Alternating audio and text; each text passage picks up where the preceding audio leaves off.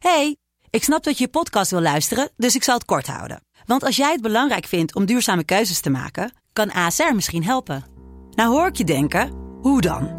Nou, bijvoorbeeld bij het duurzaam herstellen van schade. Of de premies die we beleggen volgens ons duurzaam beleggingsbeleid. Dat bepaalt waar we wel en juist niet in investeren.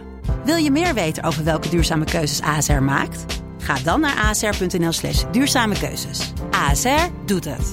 Zo, dan kan je nu lekker naar je podcast luisteren. Hey, ik snap dat je je podcast wil luisteren, dus ik zal het kort houden. Want als jij het belangrijk vindt om duurzame keuzes te maken, kan ASR misschien helpen. Nou hoor ik je denken, hoe dan? Nou, bijvoorbeeld bij het duurzaam herstellen van schade. Of de premies die we beleggen volgens ons duurzaam beleggingsbeleid. Dat bepaalt waar we wel en juist niet in investeren. Wil je meer weten over welke duurzame keuzes ASR maakt? Ga dan naar asr.nl slash duurzame keuzes. ASR doet het.